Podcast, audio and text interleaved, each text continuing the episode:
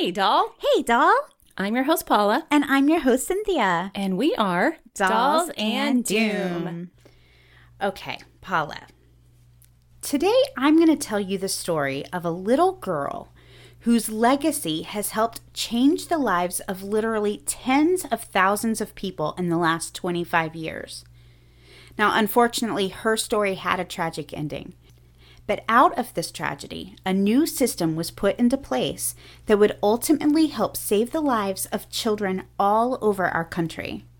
Today, I'm going to tell you the story of Amber Hagerman and how her abduction led to the birth of the Amber Alert System.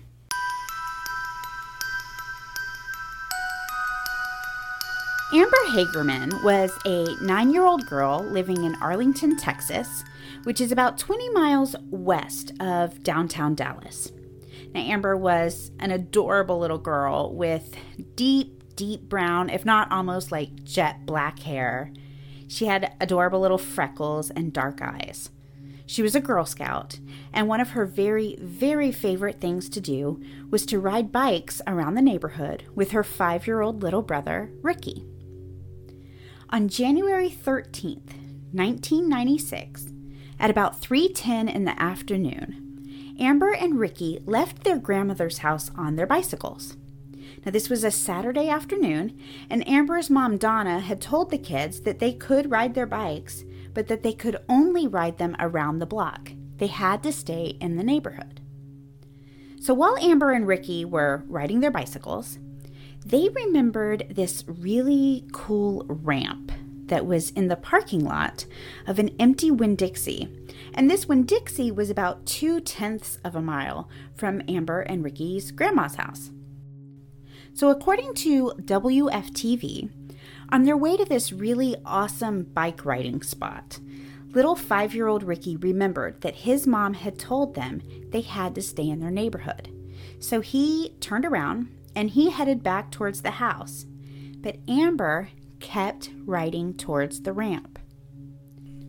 Only eight minutes after Amber left her grandmother's home on her bicycle, a 78 year old man named Jimmy Kevill, who lived just down the street from the kids and right behind this grocery store, saw a man in a black pickup truck get out of his truck, grab Amber off of her bike, and then force her inside the cab of his truck.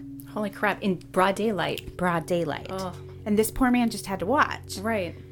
Now, Jimmy said he could hear her scream and he was able to see her kicking and fighting with this man. And so he knew it wasn't like someone she knew. Right. It really alerted him to something is wrong.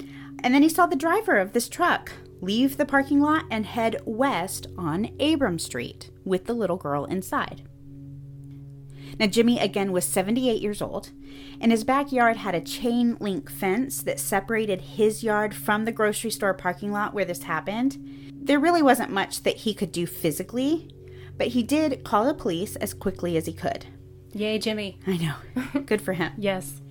He described the abductor as a white or Hispanic male in his 20s or 30s, just under six feet tall, of medium build with brown or black hair. His vehicle was described as a 1980s or 1990s black pickup truck. It was a single cab pickup in good condition and was solid black with no chrome or striping. Police have said that the truck was believed to be an 80s or 90s full sized fleet side pickup with a short wheelbase and a non sliding clear rear window. A few minutes later, Ricky returns to his grandmother's house, but without Amber. And the only thing that her family knew was that the kids were headed to the parking lot when Ricky turned around and Amber decided to keep going. So they were obviously very worried because she was going further than she was supposed to. But at the same time, they also didn't know that anything was wrong. Immediately, the family set out to go get Amber.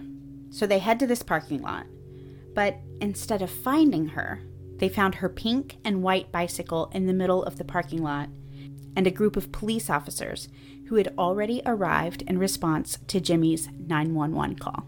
Oh my gosh, that must have been so scary for her family. Oh, just awful. Just awful. I, I cannot even imagine. They arrive here already worried because she's somewhere she's not supposed to be. Right. And when they get there, they find out she's been taken. Right. Not just her bike, but there's already police there. Just a nightmare. Just it makes me like not even. It makes me feel like I can't breathe when I begin to put myself in the position of these parents. Well, of course, because you're a mother too. Ugh, it's just like uh, this would be hell on earth for sure. Now, the good news is the majority of children reported missing in the US are found safe. But after finding her brand new bicycle that Amber had just received as a Christmas gift less than a month earlier, and because of Jimmy's eyewitness account of Amber being abducted, authorities knew that this was a situation where finding Amber alive and well may not be the outcome. So authorities questioned anyone they could find in the area, but there was this surprising lack of witnesses. There was this laundromat right next to the Winn Dixie that was full, but detectives believed that these potential eyewitnesses may not have been willing to talk out of fear of deportation. You see, at this time in this area, it's believed that there was quite a large population of undocumented residents. So, in the days after her abduction, more than 50 police officers and federal agents searched for Amber, and they worked together in an effort to bring Amber back home to her family. But tragically, five days after her abduction, a passerby found Amber's naked body in a drainage culvert in a creek bed. And this creek was behind an apartment complex approximately four miles from the parking lot where Amber had been kidnapped. Her throat had been cut. Oh my gosh. Nine years old. That's awful. So, authorities believe that a thunderstorm had actually swept Amber's body into the creek just earlier that day because just hours prior to her being found, maintenance workers from the apartment complex had been in the area and Amber wasn't there. Amber's parents, Donna and Richard, were, of course, absolutely horrified to learn what happened to their little girl. And oh, Paula, this part really bothers me. Okay. Amber's father had such a hard time accepting the news of what happened to Amber that even after he was notified of her death, even after the chaplain left his home, he continued to tell reporters that Amber was alive. Isn't that awful? That's so sad. Now, authorities believe that Amber actually was kept alive for at least two days after her abduction. And this fact makes authorities wonder if perhaps there might have been more witnesses out there that may have seen something related to Amber's kidnapping or murder. There have been more than 7,000 leads in this case in the last 25 years since Amber's death. Wow. That's a lot. Yeah, it is. But not one of them has led to an arrest. The murderer has never been brought to justice, despite Arlington detectives continuing to receive occasional tips on this case even today. Now, shortly after Amber's funeral, a woman named Diane Simone, who lived in the area and was also a fellow mother, called into a local radio station with an idea. She thought, if the local media can send out weather alerts, why can't they do the same thing in the event of an abducted child? The National Weather Service alerts for severe weather interrupt all television and radio broadcasts. So, why can't we do that in an effort to save kidnapped children? This woman is brilliant. So brilliant, right? Yes. And it's such a simple idea. It is. It's hard to believe that someone only came up with it like 25 years ago. Exactly. You see, Simone was really disturbed by the fact that she felt a lack of information played a part in Amber's kidnapping and ultimate murder. She said, They're saying that Amber was taken at 4 o'clock in the afternoon. She was thrown in a pickup truck and driven somewhere, and nobody saw anything. But I'm sorry, that's just not possible. The problem was not that people didn't see them, it's that they didn't know what they were seeing.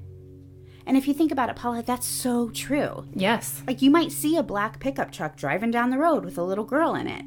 But if you don't know to be looking for a black pickup truck with a little girl, you wouldn't think twice about that. Right. And you're not going to pay attention. Right. So broadcasters in the Dallas Fort Worth area agreed that something could be done with this concept. So they partnered with local law enforcement to alert viewers and listeners to child abductions. And since 1996, the Amber Alert System, named after Amber Hagerman, went nationwide. Experts believe that more than 1,000 children have been found safe thanks to the alert system. In addition to helping witnesses recognize a possible abductor or abducted child, it's also been proven that abductors are more likely to release children when they discover that authorities have issued an Amber Alert. So here's how the system works. Once law enforcement determines that a case meets certain criteria, authorities notify broadcasters and state transportation agencies. The alerts then interrupt programming, they appear on statewide transportation signs, on digital billboards, and as text messages on cell phones.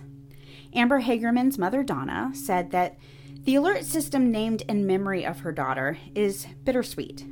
She gave an interview in 2016, 20 years after Amber's murder, and said, quote, There's another part of me that wonders what would have happened if we had had the alert when Amber went missing. Could it have helped bring her back to me? End quote. In January of this year, 2021, authorities in Texas expressed renewed hope that new DNA technologies could potentially help solve the cold case murder of Amber Hagerman. Apparently, the killer left some physical evidence. Really? On what? The bike? Here's the thing authorities won't release what kind of evidence they have, saying it's information that only Amber's killer would be aware of. But they have announced plans to submit this evidence from the case later this year and use cutting edge form of testing. Wow, that would be amazing. I would love to see that happen. Oh my goodness. I, I, it sounds like they're planning on doing it later this year. They're submitting it. That's amazing. In fact, the lead investigator on Amber's case, Detective Grant Gilden, said, quote, on a yearly basis, I talk with all the major laboratories around the country to see if there are any new technologies or anything we could possibly be trying with the evidence that we have. End quote. And that's how we learned that they finally have something that they can test. So the department has also created a new tip line specifically for Amber's case, and anyone with information is urged to call 817 575 8823.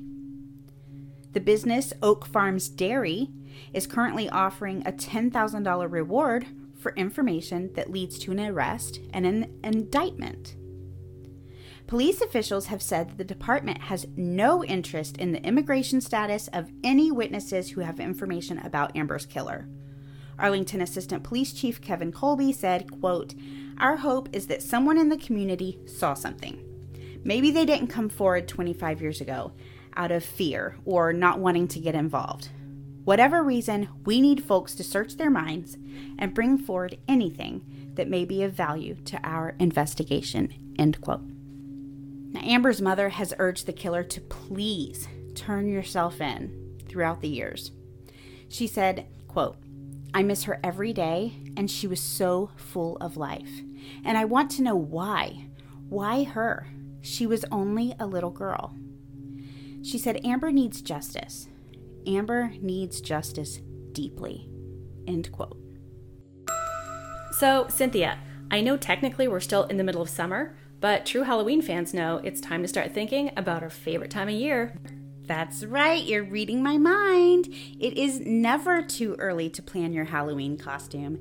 And this year, I'm going to be using McCabe's costumes. Yes, they're the best. They're a family owned company, which is amazing because I love to support other small businesses. Me too. And they have high quality costumes that ship right to your door.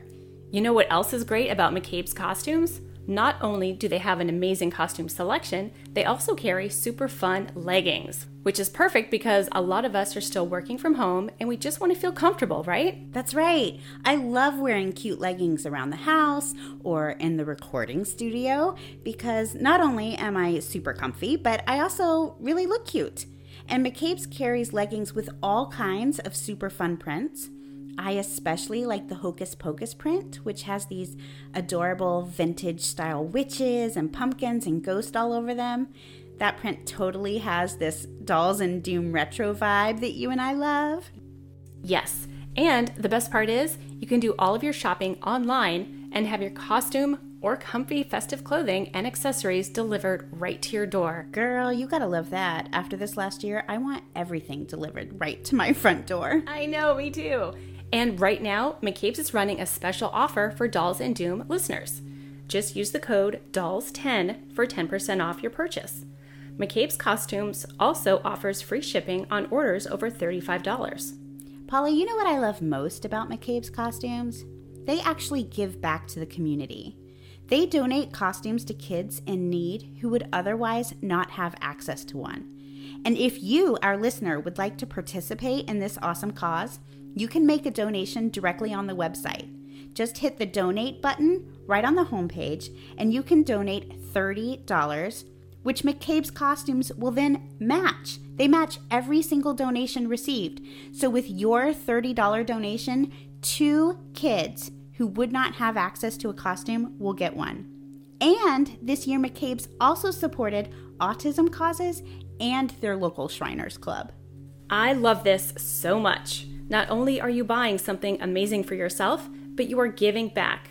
What other costume shop does that? Exactly. So shop for your costumes or festive wear at McCabe's Costumes and feel good about making the world a happier place at the same time. Go right now and get your Halloween costume, festival wear, or comfy leggings at McCabe'sCostumes.com. That's M C C A B E S costumes.com. So, as of right now, Amber Hagerman does not have justice. But I personally believe that she is honored every time we use the Amber Alert system. And because of her, as of April 2021, at least 1,064 children have been saved, and authorities have said that there is quite possibly even more than that. I just think that's amazing. Like, that is such a legacy, and it is so far beyond what I could ever imagine leaving. You oh, know? absolutely. I agree. That's amazing. It really is. So, in honor of Amber Hagerman, I want to share two of those stories with you. So, the first is the story of the first child ever saved by the Amber Alert System. This was an eight week old Arlington infant named Rae Leigh Bradbury. And in 1998, Rae was kidnapped by her babysitter. So, an Amber Alert went out, and with the quick work of authorities, Rae was found only 90 minutes after the alert went out. Wow, that's amazing. Amazing, That's right? great. Well, guess what, Paula? In 2017, little Rae turned 18 years old and she started college at the University of Texas in Austin. So that was the very first child ever saved by the Amber Alert System. I love that story. Me too. So, a second story that ultimately has a happy ending thanks to the Amber Alert System is the story of Zoe Brown. So, it was a cold and rainy March 16th, 2018 night, and Danielle Brown had placed a to go order at a Wings and Things restaurant. But when she arrived with her 10 month old daughter Zoe sleeping peacefully in the car seat, it was raining outside. So she's in that predicament that I found myself in hundreds of times where you have to go in somewhere. It's raining. Your kid's in the back seat sleeping. What do you do? Well, she decided instead of disturbing the baby's sleep and getting her out in the cold, Danielle decided to just leave Zoe snuggled up and warm in her car seat while she popped inside real quick to pick up her order. Danielle left the car running so that Zoe would stay nice and warm. But when she came out of the restaurant just a couple of minutes later, she saw her car backing out of its parking space. I know your heart would just sink. Mm-hmm. So, of course, she starts screaming, Stop, stop, stop, at the stranger behind the wheel, and she even grabbed the passenger door, yanking it open and telling the stranger inside, My daughter's in the car. But this man, who was wearing a red hoodie, slammed the door and took off. Danielle chased the car on foot for as long as she could before it disappeared down the dark road. So police immediately issued an Amber Alert with the car's description, and it didn't take long for motorists all over Memphis to be on the lookout for a 2016 black Honda Civic four door sedan. Now, obviously, we know that in child abduction cases, every minute and every hour is important. And those first hours are by far the most critical. So, when the first hour went by without any sign of the car or, more importantly, Zoe, Memphis Police Director Michael Rallings mobilized his entire police force. Even the off duty officers came in and worked throughout the night chasing leads all over the city. Meanwhile, as the hours ticked by, Danielle became more and more distraught, blaming herself for being a terrible mom, for leaving her infant in the car. She had assumed incorrectly that because she had taken her keys inside the restaurant with her, Zoe would be safe for a few minutes. But since she had left the car running, keys were not necessary to carjack the car.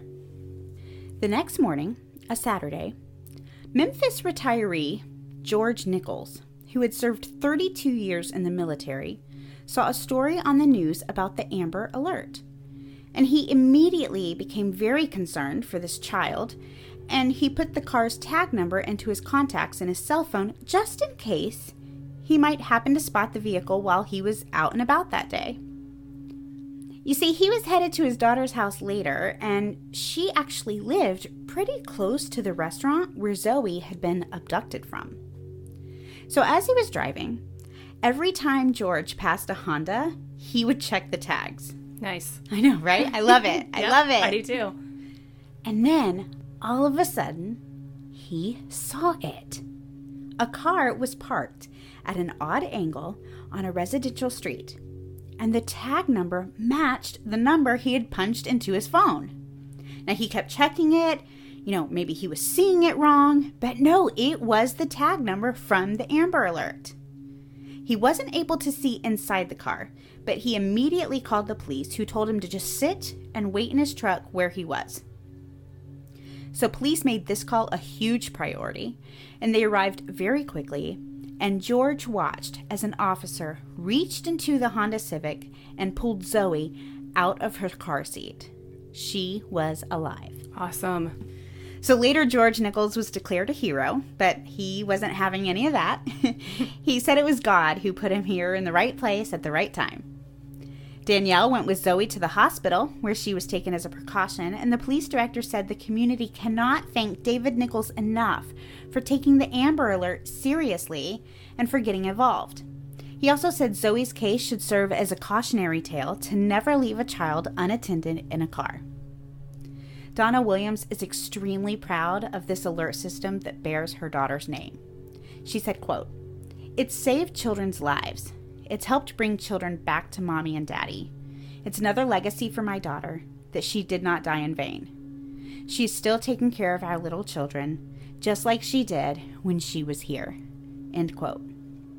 Police Director Rallings said, The notification may be annoying to some, but Amber Alerts save lives. If you want to help save a life of an endangered child, then when you hear of an Amber Alert going out, you need to stop what you are doing and get involved. Every minute matters in a child abduction case. If you hear or see an Amber Alert, please pay attention immediately. You might be able to help save a child's life. That's so true. So true. What a great story. Thank you for telling that story because I didn't know the original story. I knew that it was named after a little girl named Amber, but I didn't know the details of the case. Right. Wow, so and what a legacy. Yeah. What a legacy. And I had no idea that it had such a success rate, I didn't either. but that's amazing. So, I did want to go back to last week's episode real quick. Okay. So, listeners, if you haven't checked it out yet, please do. It's the story of Geneva Adams, who went missing in 1976. And we covered this case because Geneva's great granddaughter, Legesta, is a Dolls and Doom listener, and she wrote into us and asked us to cover her great grandmother's case. And holy cow, it's a crazy case. Yes, it is. So, some major twists and turns in that. Okay, so today's Tuesday. We're recording this on Tuesday. And in the last four days since that episode came out, we've been watching this family share this episode all over social media.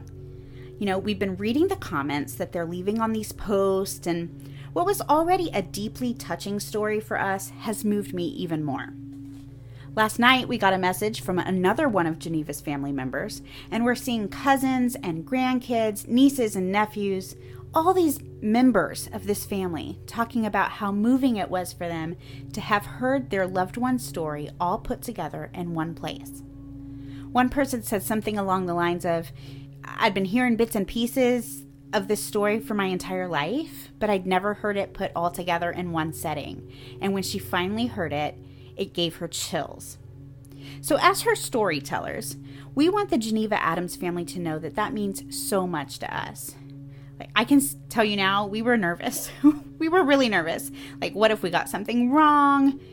Sometimes we find, you know, conflicting reports, and that's all we have to work off of, and we just have to do our best to try to narrow down which is, you know, accurate. So, we were really happy to hear your feedback. And I'm bringing this up now because this family has waited more than 45 years to find out what happened to their loved one. And over the years, they have had a couple of false starts when it came to, you know, getting some answers. And again, check out that episode if you haven't heard it because your mind will be blown when you hear what this family has gone through. But I really think if we keep sharing this woman's story, if we keep it in front of people, we might be able to get it in front of the right person, the person who knows something. I feel like this family and the authorities working on the case have gotten really, really close to at least getting a few of their questions answered. I feel like they're so close, but there's still work to be done.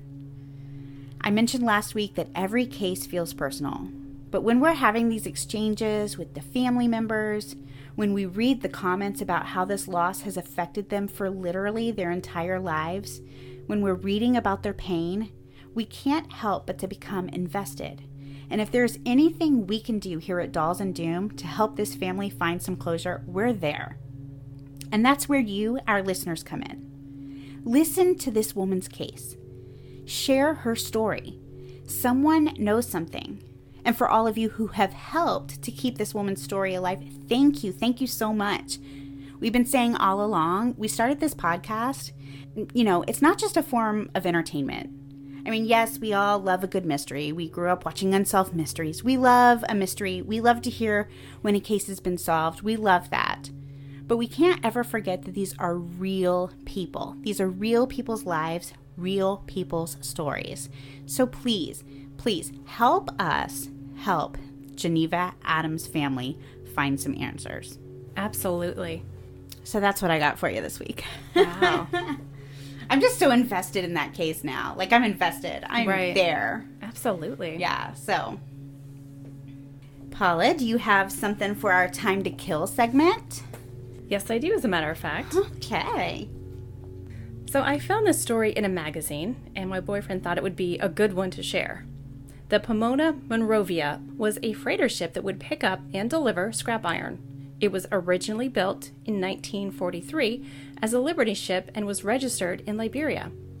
It had crew members from Norway with a mixed crew of Norwegians, Finns, Spaniards, and West Indians. To say they didn't get along is a huge understatement. They fought pretty much since day one. One Finnish crew member was seen screaming, running up and down the corridors. He was eventually caught, subdued, and sent ashore at the next port. While crossing the Pacific, they lost another sailor due to insanity. But the trouble did not leave the ship. Some say the direct cause of all of the trouble on board was the captain himself. Captain Jacob Natvig, 51, had sailed for 30 years, and this year long contract was to be his last cruise before retirement. The captain was a heavy drinker, and one crew member said, quote, He was a good guy, he was always drunk. We didn't see him much when we were at sea. End quote. Many of the crew drank most of the time, and fights were frequent and intense. After the ship stopped in Spain, the Pomona made several stops in the Caribbean, and one of these stops, a drunken sailor jumped overboard. He was recovered, but jumped again in Guadeloupe. When docked, the crew stole from the cargo. At another one of the Caribbean ports, they acquired two stowaways who rode without incident to Baltimore. Cleaning was the job of the chief steward. However, he was too drunk to remember to do it, nor did he delegate the task to someone else, so the ship was filthy. It is mandatory for ships to do fire drills, and it's said that the captain never did a single drill. One night on the bridge, the helmsman and the third mate were arguing, and one of them pulled out a knife and said, quote, Try anything with me, and you are going to get a nice scar on your face. End quote. But Captain Natvig did not punish them, which sent a clear message of no consequences. The ship was just a week out from the California coast, headed to Formosa. It had been a couple days since first mate Alf Olson had seen Captain Natvig, which wasn't that unheard of. You see, the captain liked his whiskey and hanging out alone in his cabin. But still, Olson wanted to check in, so he knocked on the captain's door. You know, in how the movie Titanic, when you first go into Rose's room, there's a sitting room, which kind of looks like a, a mini living room, and then you go through another door, and that's the bedroom? Yeah. Well, that's what we have here. He found the door unlocked, so he walked into the sitting room, and instantly he knew something was wrong. There were papers everywhere, and a chair had been knocked over. Olson heads toward the bedroom, but when he opens the door, he's met with a gruesome sight. There on his bed lie Captain Natvig, with a huge gash on his face under his right ear. Blood covered the walls and even the porthole, with the light coming in, so it was casting an eerie pink glow on the whole room. Ooh, gross. Yeah, right? A large axe was lying on the bed, also, an axe that normally hangs on the wall outside. Olson sprang into action. He left the cabin, locking the door behind him, and ordered the ship to dock in the nearest port, which was Honolulu. Then he went to talk to Chief Steward Anchor Bardston. Olson knew Bardston had been in the captain's quarters the night before. Bardston said that he left the captain's room at a quarter past midnight, and at that time the captain was drunk but fine. Bardston wanted to know why he was being questioned. When Olson told him that Captain was dead, Bardston seemed genuinely surprised. Olson told Bardston to remain in his cabin while he spoke to Chief Engineer Svensson, because he had also been drinking that night with Bardston. Svensson said that Bardston did not join him until around 3 a.m. Even though there was a good three hours that Bardston was unaccounted for, Olson locks him up not because he thought he was guilty, but only because he might have been the last person to see the captain alive. This did not alarm the crew. They figured he had gone mad like other crew members. What did alarm them was the fact that there was a murderer on board and they still had three days till they reached Honolulu. They all had individual cabins but paired up for safety, which sounds good as long as you're not paired up with a murderer. right? I feel more comfortable alone, I think. oh, yeah, me too. yeah, sounds like a good idea, unless. This is a nightmare. You're trapped on a dirty boat. Yes. With a bunch of drunkards. yes. Someone's a murderer, an a- literally an axe murderer. Right. And now you have to share a room. Right. Ooh. And you know it's going to be at least three days till you get to get off the ship. Yeah, this is awful. Yeah, no, thank you. so, on land, a weird legal battle was going on. Because the murder happened at sea, it was not in the jurisdiction of the United States. Honolulu made a courtesy investigation, but legally they couldn't do anything. The ship was registered Liberian, but trial in West Africa seemed impossible. Eventually, Norway said that since Bardston and most of the ship's crew were Norwegian, they would send detectives from Oslo. On the second day in port, Bardston broke his plate and cut himself on his left wrist, saying, quote, I didn't do it. Everyone's against me. End quote. However, most of the crew actually didn't think he was guilty, including Olson. They didn't believe he'd be able to swing an axe while drunk and not hit the ceiling on the upswing. And there's nothing on the captain's ceiling. While recovering in a hospital, Bardston agreed to go with the detectives to Oslo, but it was unclear if he was charged with anything. Meanwhile, crew members wanted to go home, but the company they worked for wanted to hold them to their year long contract, forcing them to continue sailing together. At that time, there were still no suspects, no fingerprints on the axe, and no clues in the cabin. Pomona Monrovia brought to shore a tale of drunkenness, violence, and terror. The ship was named the Hell Ship by Honolulu waterfront. Every man on board is afraid that the man who killed the captain will kill again. So, what happened? I don't know. The magazine was from 1964. I couldn't really find anything online. All I did find was that the ship caught fire while docked in Honolulu. The Coast Guard reported smoke from behind the wheelhouse. Everyone was accounted for with no injuries. As far as the murder of Captain Jacob Natvig, it was never solved. Wow. so did they have to continue with their year long cruise or did the fire cause them to be able to cancel that? Or do you know? I, I don't know. Ooh. That's literally all it said, that everyone was fine. Oh, can you imagine having to go on a cruise, finish like out of contact for a year, not knowing like which one of the people on the ship with you killed your captain? No. Mm. No, I cannot. And I'm not even sure how long, how far into the contract they were. Right. Like if it's just like another month or two, all right, I can kind of deal with it. But if you, if you've got like 11 months left, Yeah, that's oh my god, I think I'd be jumping ship. Yeah, me too. Ooh, scary story. Yeah. Okay, well that's cool. Yeah, it's interesting. Yeah, if anybody knows what happened, if you were one of the people, one of the crew members, if you were the murderer on the ship, please contact us at Dolls and Doom. There you go. Good story, Paula. Thanks. Well, hey, everybody, thanks so much for listening. We really appreciate it. If you haven't checked out our social media, go ahead and do that. We've got a fun trailer up. Yeah, we're looking into some fun new merch, so Ooh. keep an eye out for that. I'm super excited. We got a one really cool merch thing that I just cannot wait for. So Yes. thanks so much for listening. Like us, follow us, leave us a rating. Man, if you leave us a rating, that is like super huge. That really does so much. So if you like us at all, if you want to support us in any way, leave us a rating, leave us a comment. That just means so much. Yes. We love to hear from you. Send us your case suggestions. For those of you who already have, we are working on them. We hope to bring you a new story every Friday. That's right. I guess we'll catch you next week. All right, bye. Bye.